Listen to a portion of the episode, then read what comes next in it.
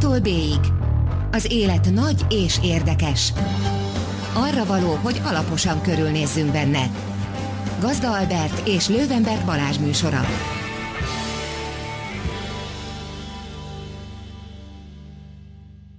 Jó estét, drága hallgatók! Ez itt az A-tól B-ig, az élet nagy és érdekes. Én Lővenberg Balázs vagyok. Én pedig Gazda Albert. Ma esti vendégünk pedig Vona Gábor, a Jobbik elnöke. Nem is tudom, volt, volt már aktív politikus vendégünk? Mert az utóbbi időben elközéleti esetünk. Hát a Momentumot, ha számoljuk, akkor volt. Volt. Volt, volt. Momentummal elnökünk volt, meg LMP ex elnökünk volt, viszont aktív elnökünk még nem volt. Most van aktív elnökünk. Szervusz Gábor. Jó estét, köszöntöm a hallgatókat, szervusztok. Uh, és uh, mikor jöttünk befelé, akkor azt mondtad, hogy nem is tudod, mikor beszélgettél így egy egész órát, mert ugye majd van, hát egy egész óránk nincs, de 10 percünk, 10 perc hiány egy egész óránk van. Uh, nem lesz szokatlan? De biztos az lesz. Amikor az ember ahhoz van hozzászokva, hogy bemegy egy híradóba, vagy egy hírstúdióba, és ledarálják 5 perc alatt, mint egy politikai terméket, föltesznek neki három-négy előre megírt kérdés, és utána mehet a következő vendég. Ahhoz képest ez már most így az elején egy egészen más szituáció, úgy tűnik. Hát meglátjuk, meglátjuk. Az is Meg lehet. nincsenek megírt kérdéseink. Nincsenek megírt kérdéseink, még sose voltak. Viszont láttál valamit a Facebookon. Láttam valamit a Facebookon, Facebookon Facebook bézést láttam, ugye tegnap, tegnap volt, ugye? Hát minden a, nap van Facebook bejegyzésem. Nem, nem, most arra gondolok, hogy, hogy, hogy 7 éve ment be a Jobbik a parlamentbe, és és mivel 7 éve ment be a Jobbik a parlamentbe, ezért 7 év telt el azóta. Szóval, hogy, és hogy, és hogy sokan azt gondolták, hogy megy, illetve jön, és majd megy, de itt van, és a második legnagyobb parlamenti párt, és a legnagyobb ellenzéki párt, sőt, azt lehet, hogy azt nem is írtad, hogy a második legnagyobb parlamenti párt, hanem csak azt, hogy a legnagyobb ellenzéki. Uh, és akkor ebből egyébként már is sok minden adódik. Tehát, hogy ez a jobbik, ami most van. Ez nyilván matematikailag nem mérhető, de, de hát mégis próbáljuk meg felvázolni, hogy mennyiben különbözik attól Jobbiktól, ami 7 évvel ezelőtt ment a parlamentbe. Nekem is van erről elméletem. Hirtelen megijedtem, hogy ez a Jobbik matematikailag már nem mérhető. Mondtam, hogy lemaradtam valami újabb kutatásról, ami esetleg a nézőpont Mérhetőleg mérhető, bár egyébként ugye 8 és 20 százalék között mérik körülbelül, pont hát, erről beszélgettünk Balázsról. Igen, igen, nagyon nehéz meghatározni pontosan kinek is higgyen, meg kinek is adjon a, a kutatására az ember, de a kérésem is erről szólt, hanem az, hogy, az, hogy miben különbözik az akkori, a 7 uh-huh. évvel ezelőtt jobbik a mai jobbiktól, sokban. Hogy fordítva inkább. Sokban, sokban, sokban, sokban. Változtunk, és én ezt nem is akarom tagadni, szerintem nem is lehetne, és nem is érdemes. Hát furcsa, meg, is lenne. furcsa is lenne, de nem is kell. Tehát én, én ezt büszkén vállalom. Én elmondtam a sajátjainknak befelé, és a, az iránt érdeklőd, érdeklődőknek meg kifelé, hogy a változás az valahol az életnek a törvényszerűsége. Tehát ami nem változik, az halott.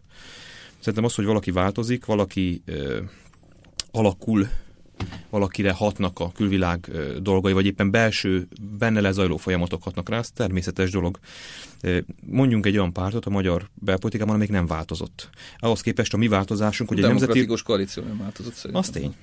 Lehet, hogy ezek szerint a demokratikus koalíció már nem él. Nem tudom, az én definícióm szerint. De hogyha megnézzük mondjuk a Magyar Szocialista Párt színeváltozást, amely egy kommunista pártból most ugye a, a nem is tudom, hogy éppen minek egy liberális, szociáldemokrata párt talán önmeghatározása szerint a Fidesz a liberális internacionáléból az illiberális demokráciáig jutott el. Ehhez képest az, hogy mi egy nemzeti radikális pártból nemzeti néppártá váltunk, az szerintem sokkal szervesebb és sokkal kontinúsabb folyamat. Ezt a változást tehát nagyon nehéz azt, sokkal könnyebb azt megmondani, hogy adott ember, amiket mond, az, az miben változott. Azt sokkal nehezebb megfogni, hogy egy párt, amiben vannak a politikusok, meg vannak a pártnak a követői, ez a változás, ez, ez, ez hogyan zajlott? Ezt ki kezdeményezte, Értem. vagy, vagy ki, uh-huh. ki vezeti, hát és hogy, hogy követik a követők? Egészen odáig, hogy miért volt erre szükség. De még itt az, előtt, elő, itt az előző kérdés, ami hagyj reagálják, mert az lényegi, hogy itt hogy Vona Gábor változott meg az elmúlt hét évben, vagy a Jobbik. Tehát ezt, ezt nem akár így is Hát vagy mind a kettő. És pont ezt akartam mondani, hogy én is megváltoztam, és a párt is, de az, hogy, az, hogy én megváltoztam, és a, a párt, az, az azt jelenti, hogy velem együtt még sokan változtunk, és hatottunk egymásra, és innentől kezdve már meg sok, sokunkra hatott csomó tapasztalat, tapasztalás, a külvilág folyamatai, a belpolitikában való aktívabb részvétel.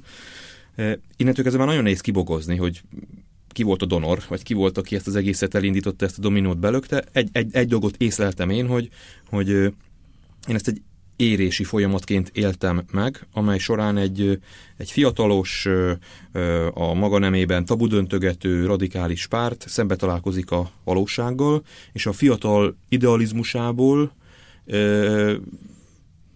nem azt mondom, hogy feladva, de mégis azon valamelyes csiszolva egy politikai racionalitás talajára vagy területére érkezett, és azt gondolom, hogy ez úgy is lehet úgy is szoktam mondani, bár nem mindenki szereti, hogy a politikai kamaszkorból a politikai felnőtt korba léptünk át. Ugye a kamaszkorban vannak furcsa dolgai az embernek, amikor felnőtt korba érkezik, az pedig azt jelenti, hogy felelősséget akar vállalni valamiért. Vannak, akik egyébként egész életükben kamaszok maradnak, mert nem akarnak felelősséget vállalni. Ez a párt is maradhatott volna egy örök kamasz. Csak milyen nem ezt az utat választottuk. Most, uh, hogy is mondjam, uh, fel tudod vállalni a, a, a, azokat a egyik-másik jelentést, amit mondjuk 7 évvel ezelőtt tettetek? Tehát például, hogy mire gondolok, mond, tudom mondani konkrétan is, cigánybűnözés van? Amit én akkor ez alatt a szó alatt értettem, az szerintem létezik. Tehát, hogyha csak úgy az a baj, hogy itt a, a maga a szó jelentése körül alakult ki egy olyan vita, hogy és maga a szó, a szó kifejezés Persze, körül. De hát a szót ami... hoztátok be a szótárba. Nem, nem. Ez korábban a jogi egyetemen és a, a rendőrtiszti főiskolán is tanították, ennek van akkor szakirodalma. a politikai szótárba, akkor így. Vagy a politikai napirendben.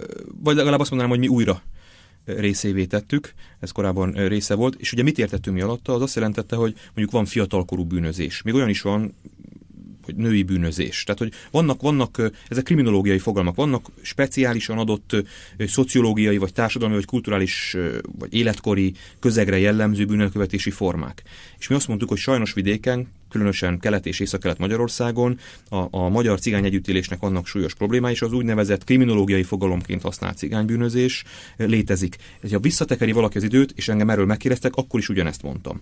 De én látva meg tapasztalva, hogy, hogy ez az egész vita a kifejezés miatt félrecsúszott, én nem a kifejezést akarom őrizni, mert nem a kifejezés, és nem is szeretem, amikor kifejezéseknek a, az értelmezését ben veszünk el, hanem sokkal inkább a magyar cigány együttélés problémájával kellene foglalkozni, és ezt továbbra is vallom, hogy ez egy probléma. Az, hogy ezzel kapcsolatban minden, amit én mondtam 7 éve, vagy amit az elmúlt 7 éve mondtam, azt ugyanúgy gondolom-e, biztos, hogy van, amit másképp gondolok, de azt, hogy, ez egy probléma, egy súlyos probléma, és, és ahogy haladunk az időbe előre, egyre súlyosabb probléma lesz, hogyha nem teszünk vele valamit.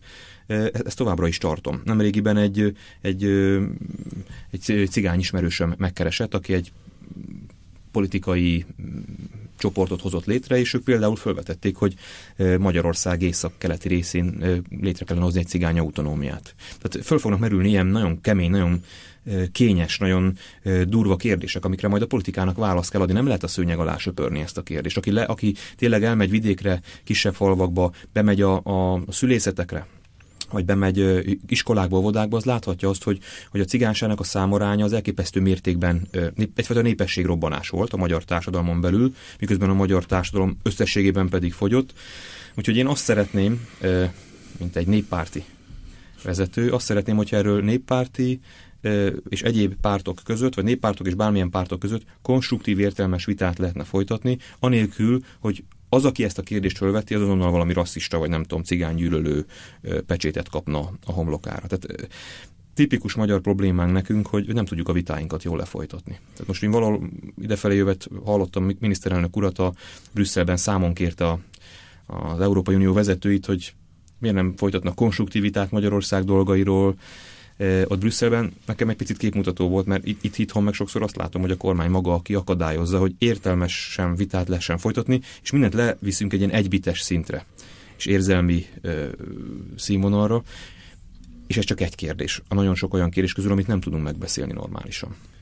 Említetted, hogy, és ezzel egyet is értek, hogy az ember nem ugyanazt gondolja, meg nem ugyanúgy viselkedik kamaszkorában, mint, mint később szokták mondani ezt a 7 évet, mint hogy 7 évenként változik az ember személyisége. És Na, hát akkor lehet, hogy ilyen szempontból ez a 7 év pedig nem volt benne ilyen jellegű teljesen, tudatosság. Igen, szóval hogy egy teljesen más embernek mondható, és ezt szerintem egy-egy ember ezt nagyon szépen fel is tudja vállalni, és tud.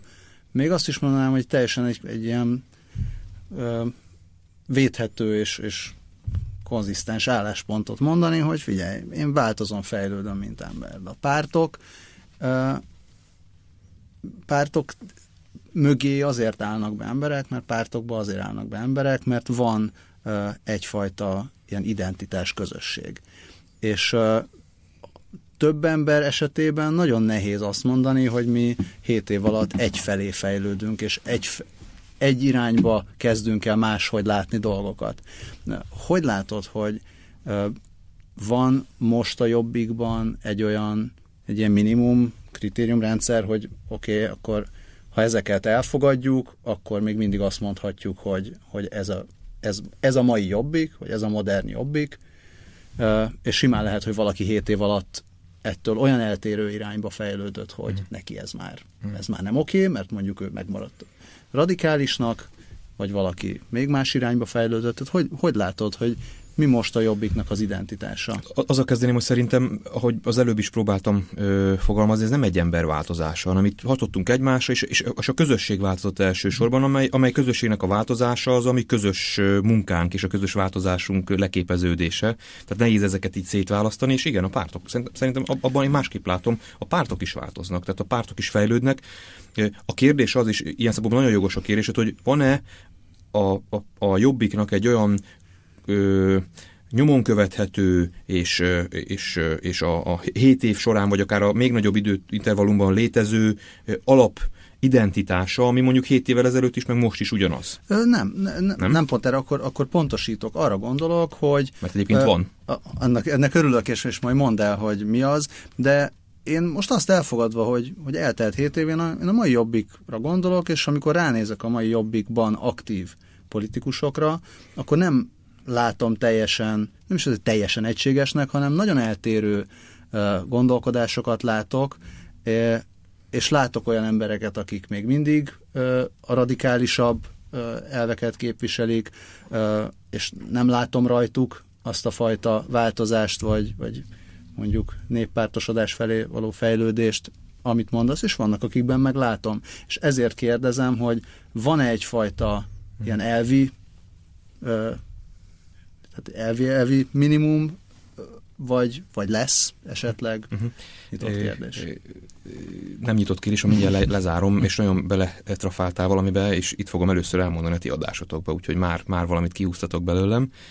De még arra hagy reagáljak, hogy, hogy, hogy itt sokféle ember van. Hát azért a nép párti jobbik, az nem egy uniform is, vagy egy köppeny, amit mindenkire ráadunk, hanem, hanem egy alapvető ö, irány, amely, amelyel a, mindenki annyira azonosul, amennyire tud, vagy amennyire szeretne, és ha valaki úgy érzi, hogy ezzel már nem tud azonosulni, akkor kilép ebből a közösségből, és csinál egy másikat, vagy csatlakozik egy másik közösséghez.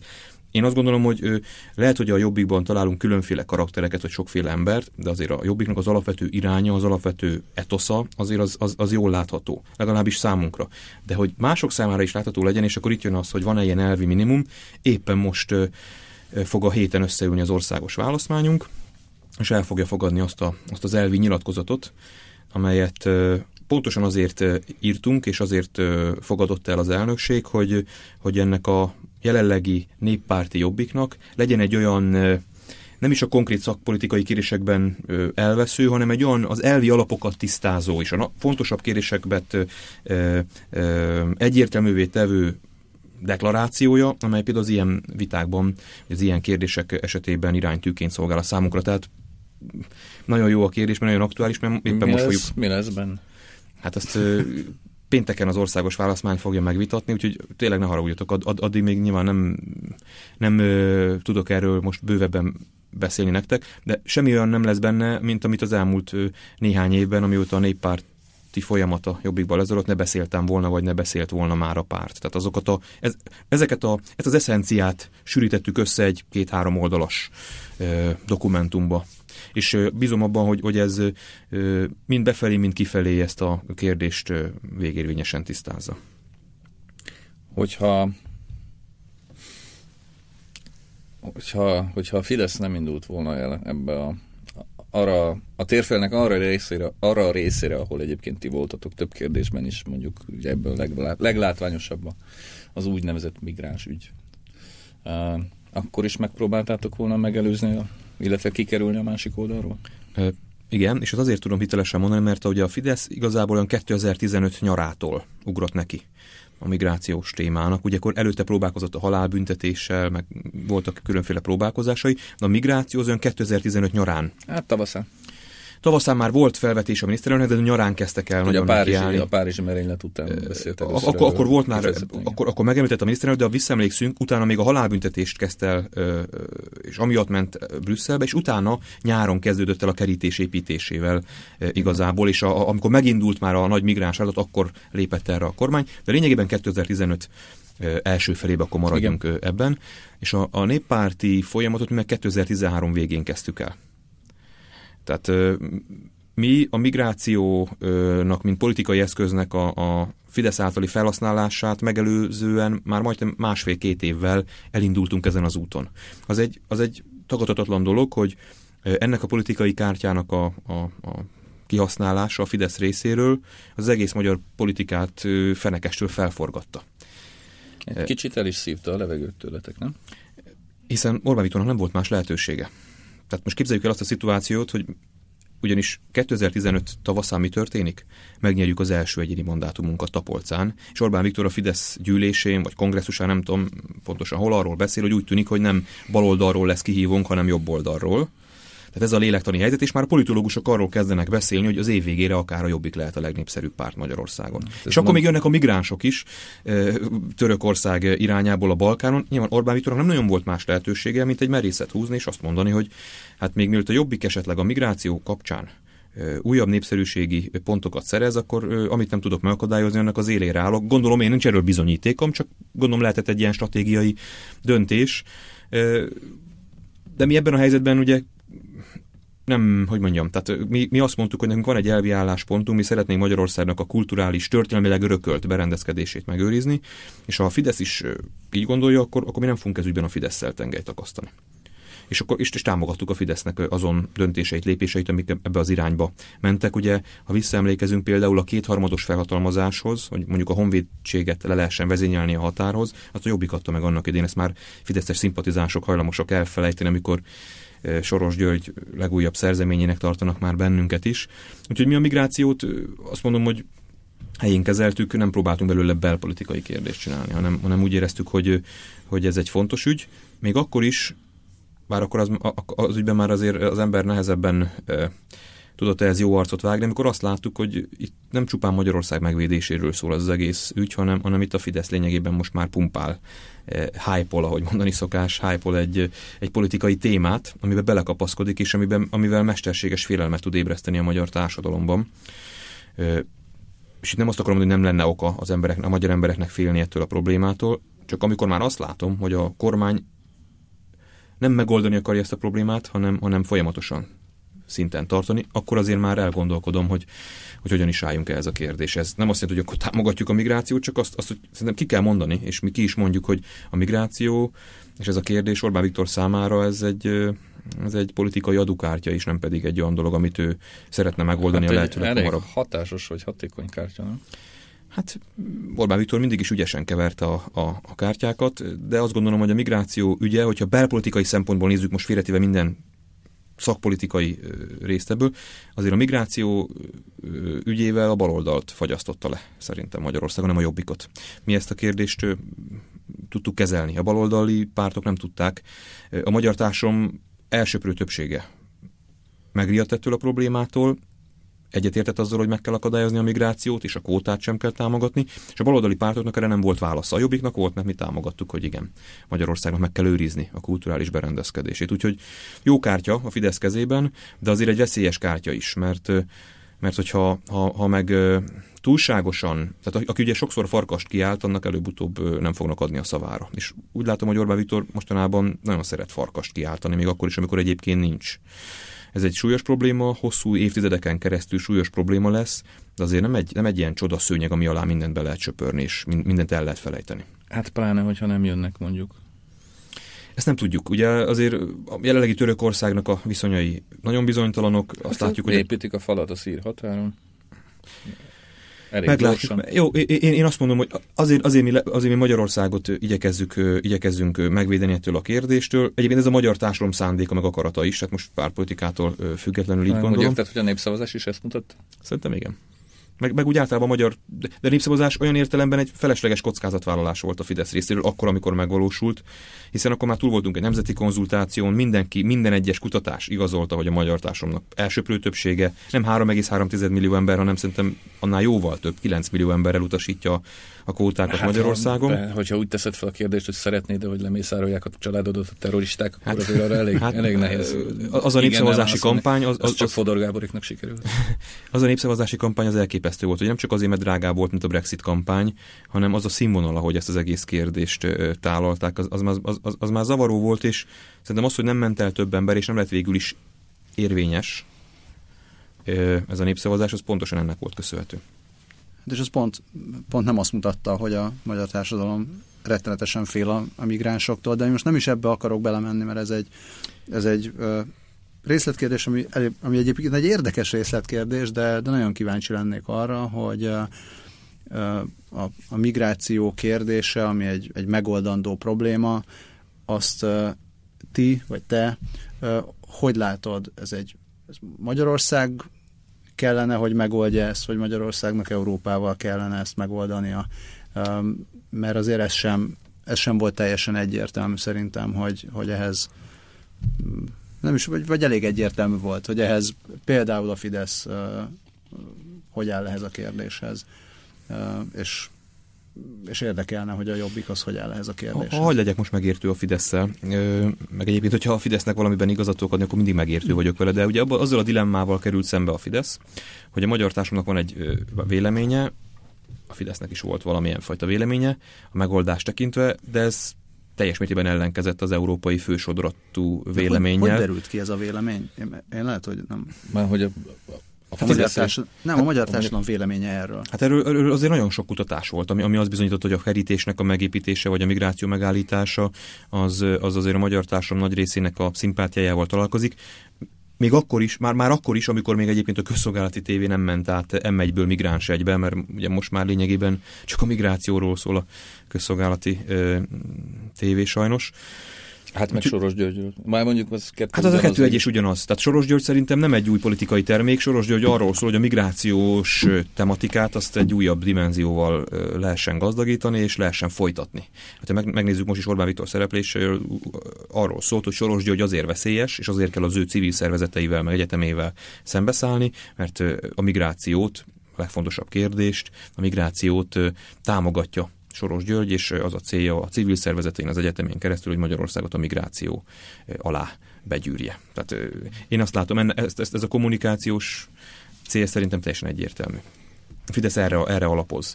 És az, hogy hogyan kellene megoldani egy ilyen szituációt, amikor az európai álláspont és a magyar álláspont ütközik, akkor én is azt gondolom, hogy azért Magyarországon, a magyar kormány elsősorban a magyar emberekért felelős.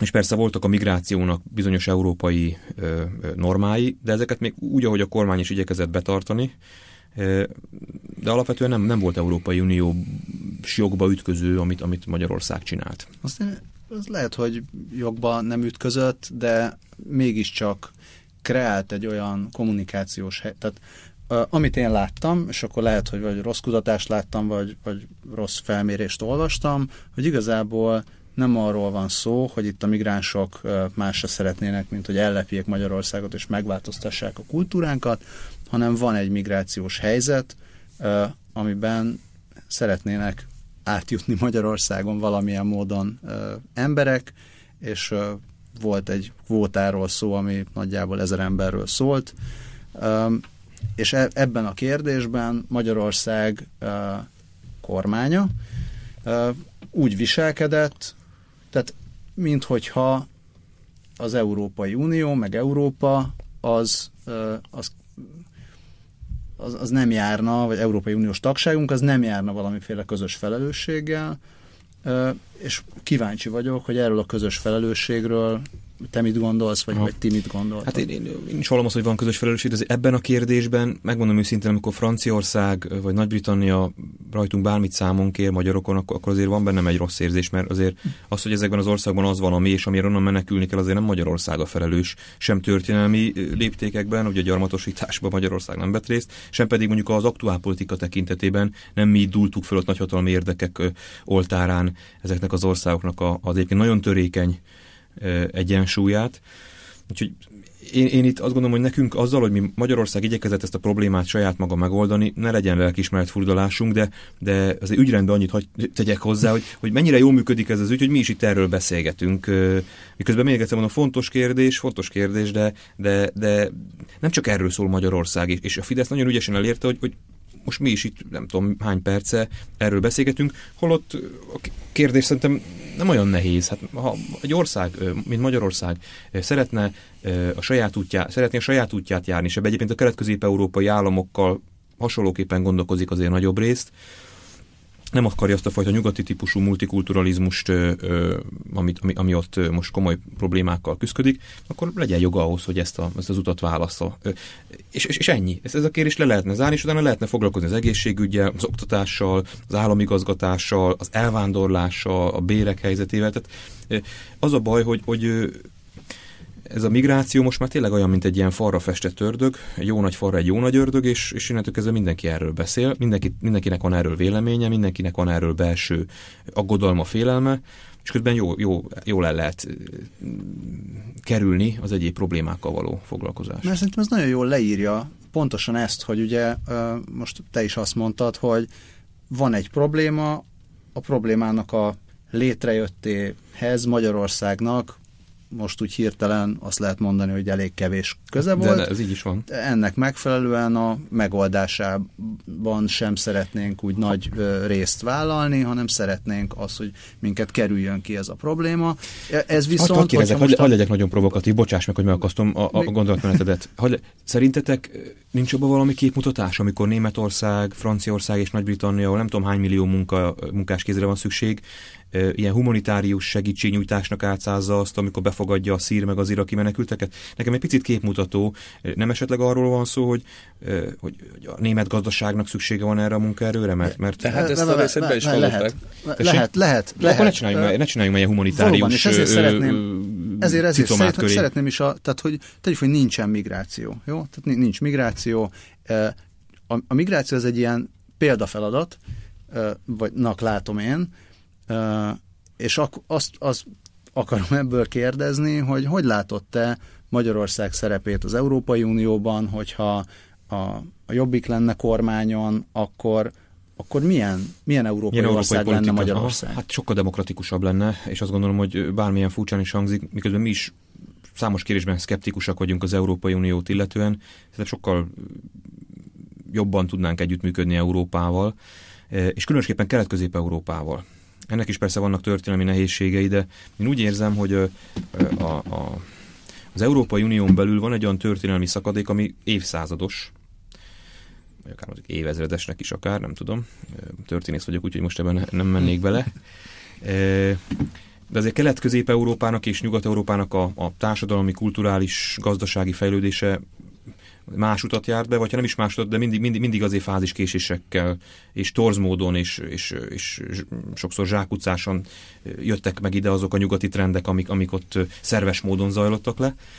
És ez most is így van. És szerintem, ami, ami, amiben én fantáziát látok, az Európai Unión belül egy olyan erős kelet-közép-európai együttműködésnek a kialakítása, ami lehetővé teszi, hogy a mi saját sorsunkat, azt, ami egyébként közös. Tehát, ha valaki elmegy Litvániába, Lettországba, Csehországba, Lengyelországba, Bulgáriába, Horvátországba, nagyjából ugyanazokkal a problémákkal, ugyanazokkal a szempontokkal fog találkozni, és hogyha ez így van, akkor nekünk közösen kellene tudni fellépni. Van ez a visegrádi együttműködés, amit én nagyon jónak tartok, de én ezt, ezt sokkal nagyobb keretben képzelném el. Az Európai Unión belül még mielőtt megkérdezitek, hogy most akkor csináljunk egy kelet-közép-európai uniót, Hozzáteszem egyébként, hogy, hogy ha már nagyon távlatokba gondolkodunk, én nem biztos, hogy teljes mértékben kizárnám ennek a lehetőséget. Tehát eljöhet egy olyan pont, amikor nem is biztos, hogy a saját akaratunkból, hanem egyszerűen a történelem kényszereként ennek a régiónak a saját lábára kell állni, mert mondjuk a nagyhatalmi érdekek úgy döntenek. fölötti közép-kelet-európai. Így van. De azért ott a nemzetek hagy őrizzék meg a, a, a mint nemzeti néppárt elnöke, azért azt, hagy kérjem, hogy az én vízióm az, az hogy, hogy a nemzetek azok nem gyengítenek egy ilyen nemzetek feletti összefogást, mint ahogy egy nemzetet sem gyengítenek az, hogyha vannak benne erős közösségek egy nemzeten belül. Sőt, hogyha egy, egy erős közösségekre épül egy nemzet, akkor az a nemzet azt, azt a nemzetet erősíti. És ugyanígy, hogyha erős nemzetekre épül egy nemzetek feletti közösség, az a nemzetek feletti közösséget tudja erősíteni, hogy ezeket harmóniába ö, tudja ö, hozni egymással. Szép feladat ebben a régióban. Hát Mission Impossible szinte, pláne nekünk magyaroknak, ami ugye Trianon óta egy ilyen, ilyen, ilyen nem tudom hány ismeretlenes egyenlet, amit meg kéne oldani a diplomáciánknak, de én mégis azt mondom, hogy nincs más lehetőségünk. Tehát itt összeugorhatunk egymással folyamatosan Kelet-Közép-Európában, de együtt fogunk lényegében beleragadni ebbe a történelmi zsákutcába. Tényleg milyen a viszonya most a Jobbiknak mondjuk Szlovákiához vagy Romániához? Nyilván a magyar közösségeknek a védelme, és mondjuk az ő önrendelkezési törekvéseiknek a támogatása, mondjuk autó, székely autonómia, ami szerintem egy teljesen európai javaslat, nem tudom, hogy miért, miért, miért kell annyira idegenkedni a román politikának is. Ezek, ezek számunkra fontos célkitűzések, de ezzel együtt én, én, én továbbra is vallom azt, hogy, hogy egy történelmi megbékélésre van szükség Kelet-Közép-Európában. Tehát akkor ne veszem már Trianon, hanem legyünk jóba legyünk jóba, és egy olyan együttműködést tudjunk való, megvalósítani, amiben a magyar közösség az elszakított területeken is tudja a saját kulturális szöveteit fenntartani, továbbadni, ápolni és ne, ne, ne úgy legyen kezelve, mint valamiféle másodrendű állampolgár, akinek két választása van, vagy elmenekül, vagy pedig asszimilálódik. Tehát ez egy ilyen 19. századi politika, 19. századi reflex, amit éppen mi csináltunk annak idején a, a, a magyar királyságon is, és nem is lett jó vége. Tehát én abban bízom, és azért erre talán vannak jelek, hogy, hogy lehet, fölnőhet egy olyan új generáció, ott is, itt is, és mindenhol itt Kelet-Közép-Európában, aki, aki tud erről más, más hangnemben és konstruktívan beszélni. Más hangnemben, akár mint a 7 évvel ezelőtti jobbik. Akár más hangnemben, mint a 7 évvel ezelőtti jobbik. Egyébként erről jut eszembe, ezt korábban is akartam már kérdezni, amikor, amikor még téma volt, vagy amikor már téma volt, hogy ezt a radikális jelzőt, ezt még lehet használni jobbik összefüggésben? Hát mit jelent az, hogy radikális? Na, hát ez a hát ez megint, megint, a, megint a kifejezés, ugye amikor... Kifejezések nagyon fontosak, a politika font... azok kifejezések hát így van. szó. Sőt, hát így van, így van, így van, meg hát szinte minden a, a szavakon múlik sokszor, de, de pontosan ezért veszélyes a szavaknak a jelentésén vitát folytatni, mert akkor elveszett a lényeg adott esetben. A radikális nekem, hogyha 7 évvel ezelőtt teszed fel ezt a kérdést, akkor ugyanazt jelentette volna, mint egyébként ma, hogy gyökeres ugye radix, a, a gyökér szó adja a radikális kifejezésnek a, a, az alapját, és ugye én ezzel mindig azt értettem, hogy gyökeres megoldás kell, ami, ami nem a felszín kezelés, nem placebo, nem tüneti megoldás, hanem valami a probléma gyökerét ke, meg, keresi meg, és ott próbálja orvosolni ebből sajnos ezt, ezt, a, ezt a fajta vitát a kifejezés körül nem tudtam megnyerni. De, tehát a radikális szóról azért a magyar társadalom nem tudom hány százalékának, de túlnyomó többségének valamiféle agresszív, pusztító szándék jut eszébe. Hát, hogy náci fasiszta. És akkor még arról nem is beszélve. De minimum kukát borogat. Tehát eh, a radikális az hát, egy ilyen... 2006 őszén. De aki már, mint, mint aki már ökölbe szorított kézzel született, és, és, és lényegében egy folyamatos ellenségképet e, próbál gyártani vagy keresni, és vannak persze, akik ezt vissza is igazolják, ezt a fajta vélekedését a magyar társadalomnak, de én ezért azt gondolom, hogy, hogy a radikális a számomra nem egy politikai ideológia, nem is volt soha inkább ha abban a jelentésben, amiben én használom. Módszertani az, kérdés? Az, ez egy módszertani kérdés, így van. Így van. Hogy, hogy, hogy, hogy ne ez az egybites, kommunikációs, populista megoldás legyen, hanem, hanem próbáljunk meg tényleg a problémával magával szembesülni, és, és, és annak az alapjait megkeresni. És akkor mi a legtávolabb áll a jobbiktól, az a populizmus. ügyes, ügyes. Ha a populizmuson azt értjük, hogy, és akkor megint a kifejezések vitájába keveredtünk, a populizmuson azt értjük, hogy Vigyük le a problémákat egybitesre, és teljesen felelőtlen vitákat folytassunk fontos kérdésekről, mert éppen ez így hoz belpolitikai asztatok, az nagyon távol áll tőlem, igen. Hozzáteszem, hogy a politika sajnos ebbe az irányba tart. Tehát, hogy nagyon nehéz a populizmus tendenciája alól az embernek kivonnia magát. Azért a mediatizált világban, amikor egy-egy mondatot tud az ember elküldeni, vagy egy képre írt egy mondatot mondjuk az internetre, Hát egészen addig, amíg az emberek észre nem veszik, hogy hülyére veszik őket. Azért egy, egyszer észreveszik. Mindig ezt várjuk, nem? Hát, és, és gyakran meg is Pár ezer éve.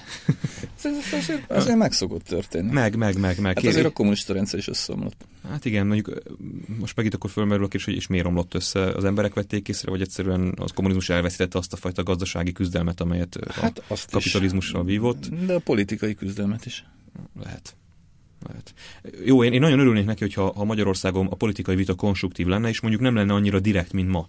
Tehát, ezt tudom, és ezt is már elmondtuk, nem tudom hányszor az elmúlt 27 évben, de tényleg nem, nem, tehát nem kell a politikának annyira mélyen belehatolnia az emberek mindennapjában, mint amennyire Magyarországon ez megtörténik. Vagy ha, vagy ha ez a családokon belül is konfliktus forrást okoz, akkor ez maradjon olyan szinten, hogy nem tudom, valaki ennek a csapatnak szurkol, valaki annak, jót vitáztunk, aztán na, akkor most már kezdődjön a családi ebéd. De nem tud ezen a szinten megmaradni, hanem, hanem szembe fordít, hát, fordít embereket, és mint valami fajta új vallás a politika, hát, egy ilyen valláspótlék, ha te nem hiszel Orbán Viktorba, vagy nem hiszel a másikba, akkor te lényegében egyfajta blaszfémiát követtél el, és innentől kezdve el fogsz kárhozni, hát, és mennyi is ne is Igazából most ez nem inkább, jó. most azért inkább még ott tartunk, hogy vagy hiszel Orbán Viktorban, vagy nem hiszel Orbán Viktorban, de mindenképpen az Orbán Viktorhoz való viszonyot határozza meg az, hogy, azt, hogy mi a politikai hát, identitásod. Hát, mert Orbán Viktor ennek az elmúlt 27 évnek az egyedüli olyan alakja, aki 27 éve is vezető arca volt, és most is vezető arca. Tehát nyilvánvalóan ennyi idő alatt ő egy viszonyulási pontja lett a magyar közéletnek, tehát hát igen, nem lehet megkerülni azt, hogy valaki vele kapcsolatban valamilyen viszonyulást kialakítson, de ez sem jó egyébként, mert, mert, mert beszűkíti ez is a politikai kommunikációnak a terét, mert, mert valami, én valamiben egyetértek hát Orbán Viktorral. És akkor, és akkor mi van? Akkor most Orbán Viktornak a csicskája lettem, hogy ilyen nagyon aktuális és divatos szavakat használjak? Nagyon sokan meg nem értek vele egyet. Akkor meg ugye soros csicska leszek, vagy simicska csicska, vagy én nem tudom már milyen csicska. Nem jó, nem, nem, nem jó ez. Én egy jó. picit még, picit még visszakanyarodnék a, a populizmushoz. Beszéljünk, beszéljünk a populizmushoz. Na beszéljünk. Szóval persze itt a szerintem itt a stúdióban is már többször előjött, hogy itt bárcsak milyen, milyen jó lenne, nem, itt pont, hogy nincsenek populisták, hanem itt olyan szépen. emberek vannak, akik uh, vágyakoznak arra, hogy a hogy magyar ne politikai, legyen. igen, hogy ne legyen populizmus, ellentmondunk a populizmusnak, és legyen konstruktív vita. De jó Milyen lenne. jó lenne, hogyha mindenki okosan beszélgetne uh, egymással, és konstruktívan, mi van akkor, hogyha politikai sikereket elérni, meg választást nyerni, így nem lehet, hanem el lehet érni mondjuk 10%-ot parlamenti küszöböt, el lehet érni, de nem lehet egy bizonyos szint fölé növekedni, akkor mi van? Ak- akkor mit mond a racionalitás, és akkor mit mond ez a fajta megváltozott hozzáállás a politikához? Az a, az a probléma, amit most feszegetsz, azt szerintem a jelenlegi jobbiknak, személy szerint akár nekem is, az egyik legsúlyosabb dilemma morális és stratégiai dilemma, hogy... Próbáljunk megnyerni 2018-ban, vagy nem? Ö, vagy várjuk nyer, ki az nyer, időnket? Nem, nyerni szeretnék, csak, csak hogy a, a, a, azért mit, mit, szerintem Már van, csak azért is, vannak bocsánat, határok, hogy, vannak hogy, hogy, hogy ezt szerintem elég sokan a szemedbe vágják, hogy ez a változás, ez igenis azért történt, mert hogy szeretnél minél nagyobb számokat elérni, és akkor most észrevetted, hogy azt kell csinálni, hogy hát Ez most olyan, olyan dolog, egy... hogy Ronaldónak, vagy nem tudom, sem, Isten ments, hogy most Ronaldót hasonlítson magunkat, csak, csak, vagy akár kinek a személyre vetik, am, amit csinál, hogy azért tréningezik ilyen sokat, és azért maradott utána az edzés után ott még szabadrúgásokat gyakorolni, mert ő be akarja lőni a meccsen a gólt. Hát persze, hát egy politikai párt mit akarna? Meg akarja nyerni a politikai versenyt, választásokat akar nyerni. De amit mondtál előtt, az egy nagyon fontos dilemma, hogy, hogy ennek hol van a határa tényleg, hogy, hogy, hogy hol van van az, amikor még az úgynevezett populizmus az még belefér a politikai taktikának, a politika művészetének, a rafináltságnak a határaiba, és hol van, amikor már mondjuk átcsap elvtelenségbe, vagy, vagy, vagy, vagy aljasságba, vagy gátlástalanságba, és ennek a határnak a meg, megvonás az egy, az egy személyes ügy. Ez mindenki máshová teszi ez valószínűleg. Ez egy kicsit, nem? Tehát hát már úgy értem, hogy, hogy én, én ezt nem hiszem, hogy ez, ez mindig fokozódik, tehát hogy mindig, nem, mindig odébb van, nem. vagy mindig többet fogadunk el, vagy többet fogadunk be. Van, hát, hogy valamikor megtelik a padlás, és ez a, és ez a szint ez visszazuhan. Abszolút így, így látom van. én is, hogy, hogy ennek van egy, van egy ilyen dinamikája. Szerintem egyébként egyre inkább megtelik a padlás. Hát szerintem bizonyos dolgok egyértelműen túl vannak ezen, persze. Igen, én is ezt tapasztalom. De attól még nem biztos, hogy én pont jó dolgom, jól gondolom, és lehet, hogy ezek még mindig hatásosak. Ez egy, egy értelmiségi ö, hiba lehet az, hogy, hogy amit az értelmiség már úgy érzi, hogy sok, azt lehet, hogy a, a, a, a társadalom még nem, nem nincs azon a szinten, vagy nem tartott, hogy azt, azt, azt, azt már úgy érezni, hogy most már betelt a, a, a pohár, és ebből elég, mert nem is biztos, hogy annyit foglalkozik ezzel a, a Hát a biztos, hogy kérdéssel. nem foglalkozik annyit. Igen. Másrészt meg nem is mindig arról van szó, hogy a populizmus áll szemben a konstruktív érvekkel, hanem sokféle populizmus van. Tehát még az is lehet, konstruktív hogy egy, populizmusra. egyfajta... Én arra vágyok, Nem. vágyok, hogy a konstruktivitást tegyük népszerűvé. De ez most egy új fogalom született itt. Úgy. De nem, tehát hogy az is, hogy, hogy a, mondjuk a Fidesz populizmusával nem feltétlenül az áll, hogy és mindenki más itt a racionalitás nyelvén és érvelni próbál, hanem Hát, Hanem, hanem populizmusra, maga. populizmusra ö, válasz. De, konstruktív populizmus. de, de, de, de, mi mi lenne tényleg, hogy egy populi, én megfordítanám, lenne, a populista populista párt. legyen a jelző, egy populista, vagyis mondjuk az, hogy népsz, populáris, legyünk akkor, ha játszunk a szavakkal, ha már elkezdtük, egy populáris konstruktivizmusra volna szükség, amely, tehát, amely képes arra, hogy népszerűen fontos dolgokról beszéljem. Ez végül is a dilemma. Konstruktív populizmus -e az az üzenet, hogy ti dolgoztok, ők lopnak. Jó kérdés. Határ, határ, határeset. Határ? Határeset. Határeset. Um, csak kéne beszélni már 2018-ról szerintem. nem, még nem, még, még, még muszáj, Még még 17. muszáj nagyon gyorsan még Jó, még- még 2017-ről van beszélni, mert, perc, 17 mert hát egyébként 2018-ról meg beszélünk 2018-ban, hát ki tudja, hogy sikerül a Jobbiknak néppártá válni. Az már sikerült. Az a kérdés, hogy választást tud-e nyerni a jobbik. Vagy az a kérdés, hogy kétharmaddal el, vagy nem. Van, aki szerinti. Na, szóval, hogy van még egy, van még egy ember azért, aki, aki mostanában, hogy is mondjam, politikai, uh, hát nem az, hogy politikai üzenettel bír, hanem a önmagánál nagyobb politikai tartalommal bír, ez pedig ugye Vladimir Vladimirovics Putyin, akit a baloldali ellenzék, vagy a demokratikus ellenzék, vagy ahogy, ahogy akarjuk, az most nagyjából ugyanúgy használ, mint ahogy Soros Györgyöt használja a Fidesz. Mind gondol most a Jobbik erről, mert a Jobbik nem nagyon mond erről túl sokat. Időnként a Novák előtt mond valamit, de őt már nem tekintjük ugye a fősodratú jobbikos politikusnak. Nagyon érdekes, mert tényleg jó a kérdés, mert pont minap gondolkodtam azon, hogy ilyen hamis, hamis dilemmák elé állítja a Fidesz, és bizonyos a baloldal is a magyar társadalmat. A Fidesz azt a hamis dilemmát teszi föl, hogy valaki vagy migráns párti, vagy migráns ellenes. Vagy És- Soros György, Vagy, vagy Soros György párti, vagy, vagy Soros. Soros György ellenes. vagy Soroshoz vagy párhuzamos. kötöd. Igen. Igen, vagy soros, vagy párhuzamos. A másik dilemma, amit a baloldal fölvezet, az pedig az, hogy vagy orosz barát, vagy orosz ellenes.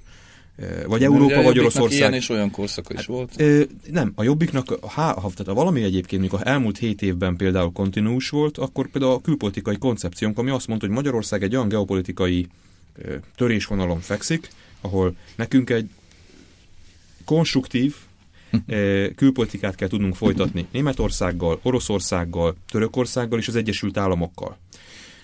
Azért Németország, azért Or- Oroszország és azért Törökország, mert nekik fontos a Kárpát-medence, nekik fontos ez a régió. Ha megnézzük a történelmünket egyébként, vagy a németekkel harcoltunk, vagy az oroszokkal, vagy a törökökkel, hol az egyik szövetségesei voltunk, hol a másiknak, és, és mi azt mondjuk, ez is egyébként egy Mission Impossible, azt mondjuk, hogy tanuljunk a történelmünkből, és próbáljunk meg ezzel a három erőcentrummal egyenlő távolságra, de mindegyikkel partneri viszonyra tudom, törekedni. Orbán Viktor is azt mondja. Ö, igen, de, de Orbán Viktornak azt gondolom, hogy nem valami politikai racionalitás, hanem mindig az emberbe fölmerül a, az üzletelésnek a gyanúja, hogy ő, ő, őt inkább ez, ez motiválja. Tehát ő paksóta lett ő hirtelen ilyen, ilyen orosz barát, előtte még a legvidámabb, a Gazprom legvidámabb barakjának ö, tartotta ugye Magyarországon, ezért Magyarországon az a ideje alatt. tapasztalat, hogy ellenzékben mindenki orosz ellenes kormányon pedig aztán orosz barát lesz.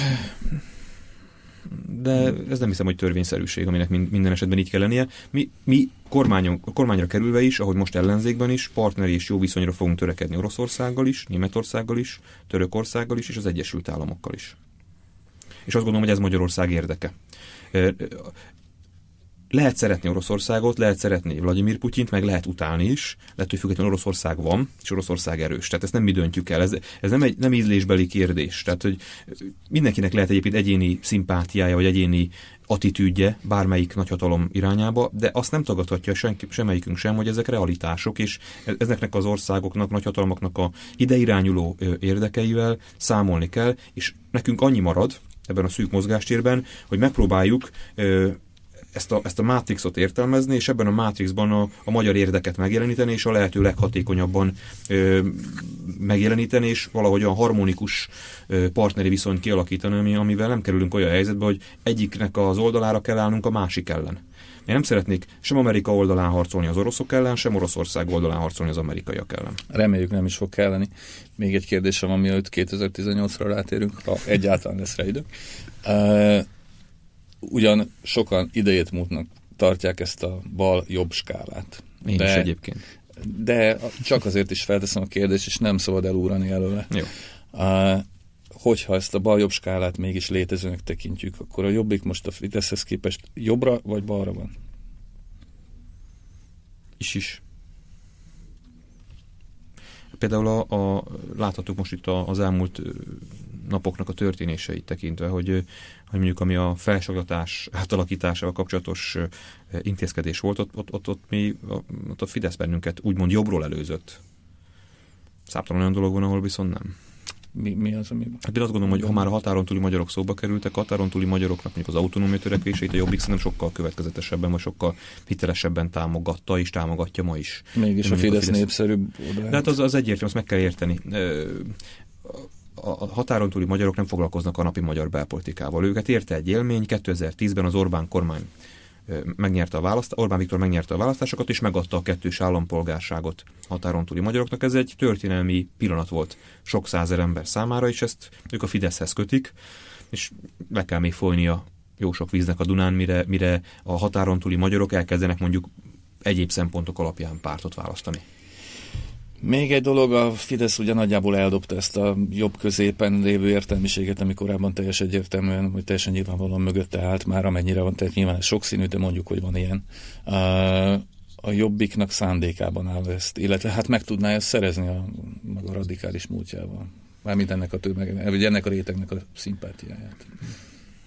Nagyon érdekes egyébként a konzervatív nemzeti keresztény vagy jobboldali magyar értelmiségnek a helyzete, mert úgy tűnik, hogy Ugye most, most, na, most nagyon sokan kinyilvánítják, hogy csalódtak. igen, igen, igen, igen. De, hát, de egyik sem nyilvánította ki, hogy mostantól jobbikos szeretne. E, jó, de hát, hogyha belegondolunk, ezek, ez, a, ez az értelmiség a 90-es évek elején elképesztően haragudott a jobbik, vagy a Fideszre. Igen, a, annak idején, amikor Antal Józsefet támadta a Fidesz, meg hát voltak azok a megnyilvánulások, amik, amik voltak, aztán eltelt valamennyi idő, és ez a, az az értelmiség azt látta, hogy a politika úgy mozgott, és úgy változott, hogy a fidesz került egy platformra, és szerintem ugyanez a fajta dinamika ez le fog játszódni az értelmiség, a mm, hazafias értelmiség, vagy a nemzeti konzervatív értelmiség kapcsán a Fidesz és a Jobbik viszonylatában is, hiszen most tényleg azt látjuk, hogy a, a Fidesz egy szélsősége, egyre több kérdésben szélsőséges álláspontot foglal el, és a Jobbik képviseli a józanész politikáját. Akkor megkérdezzük? nem, én, én, én még ehhez egy, egy ilyen félkérdést, hogy, hogy hogyan lehet egyszerre szólni mondjuk egy fővárosi vagy városi jobboldali konzervatív értelmiséghez és a magyar vidékhez. Rettenetesen nehéz. nagyon, nagyon, nagyon belelátok, itt úgy tűnik, jó felkészültetek, itt ilyen, ilyen hétköznapi laza stílusban beültetettek ide, és közben pedig valószínűleg hosszú órák felkészülése elő, előzte meg ezt a beszélgetést, mert tényleg ez egy óriási dilemma, hogy, hogy szinte néha úgy érzem, hogy, hogy egészen más politikai programot kellene írni a, az embernek a, a, a fővárosi vagy a nagyvárosi értelmiség, vagy egyáltalán a társadalom számára, mint amit mondjuk vidéki közepes nagyságú kisebb városok, vagy akár falvak számára kell. Ez, ez, ez egy nagyon nagy dilemma, és egyébként hagyj utaljak megint a elmúlt 27 év történetére. Most ugye a Fidesz megnyerte a, a, a fővárost, azért sokáig a, Fide, a Fidesz is a, a vidékpártja volt, és a főváros nem nagyon tudta bevenni. Most pedig úgy tűnik, hogy hiába vette be a főváros, most a fővárosnál megindult a, Fidesznek az eróziója, itt már nagyon szerintem nem fog tudni labdába rúgni, de még mi sem. Tehát az, hogy a Jobbik mondjuk mikor lesz a főváros pártja, azért ez, ez, még, egy, ez még egy hosszabb időszak, de én ezt is, ezt is egy ilyen, ezt is folyamatként ért, érzékelem, vagy dinamikát látok ebbe is. A Jobbik jelen pillanatban a, a vidéki közepes nagyságú városok, és attól lefelé, lélekszámban lefelé lévő településeknek a pártja, és ebből megyünk most fölfelé azzal, hogy és ezt nem, És ezt nem, a, ezt nem a konstruktív racionalizmusának, vagy, vagy reálpolitikának köszönheti, hanem elsősorban annak a radikális hangnak köszönheti. Ez most egy ilyen félkérdés, félállítást, hogyha aha, vitatkozhatsz aha, vele aha, nyugodtan. A hátralévő egy percünkben. A hátralévő egy percben. Bocsánat. Ö, ö, ezt nem tudom, de nem is ez az igazából fontos kérés a számomra, hanem az, hogy a, a, a jövő jobbik, a jövendő jobbik, vagy a jelenkori jobbik meg tudja szólítani a vidék és a, a Magyarországát, a falvak Magyarországát és a városok Magyarországát is, mert az, hogy választást nyerjünk, képesnek kell lennünk a magyar társadalom legkülönfélébb csoportjait megszólítani. Na és akkor meg lesz a kétharmad? Én egy 50 plusz egy, 50 plusz egy mandátummal megelégednék. Csak koalíciós kényszer ne legyen. Az ne legyen. Én hozzáteszem, hogy ha koalíciós kényszer lesz, akkor nem lépünk koalícióra sem a fidesz sem az MSZP-vel. Senkivel. Senkivel. Demokratikus koalíciót nem mondtad? A demokratikus koalícióval sem. Tehát Momentumot sem mondtad? Momentumot sem. LMP-t sem mondtad? LMP-t sem. Senkivel? Hát jelen pillanatban azt gondolom, hogy nincs, nincs olyan politikai konstrukció, ami, ami ezt lehetővé tenné. Egyébként az LMP-vel hozzáteszem, hogy nagyon értelmes vitákat lehet folytatni, de azért ők is egy más vízióval rendelkeznek Magyarországról. Azt kívánom kis hazánknak, hogy az elkövetkezendő 20 év politikai vitáit az LMP és a Jobbik közötti váltógazdaság határozza meg. Nincs több alákérdezős kérdésünk. Nincs? Nincs. Időnk sincs? Nincs. Nincs. Már integettek? Már igen. Én észre se vettem, hogy integettek. Jó, hát akkor nagyon szépen köszönjük, hogy eljöttél, köszönjük Köszönöm szépen a hallgatóknak is a hallgatást. Hallgathatnak minket akár szerdán 8 órától, este 8 órától, akár vasárnap, korán kelők hajnali 5 órától. A vasárnap ülsek helyett. Hát jó, igen. Bocsánat, nem szóltam. Ezt, ezt ki nem, lehet nem, velük nem foglalkozom. Ki lehet, de nem kell. Vagy pedig, aki nem szeretné magát időhöz kötni, az pedig hallgassa, később feltöltjük a podcastunkra is. Ez a kast.hu oldalon elérhető. Köszönjük szépen! Ától b Az élet nagy és érdekes. Arra való, hogy alaposan körülnézzünk benne. Gazda Albert és Lővenberg Balázs műsora.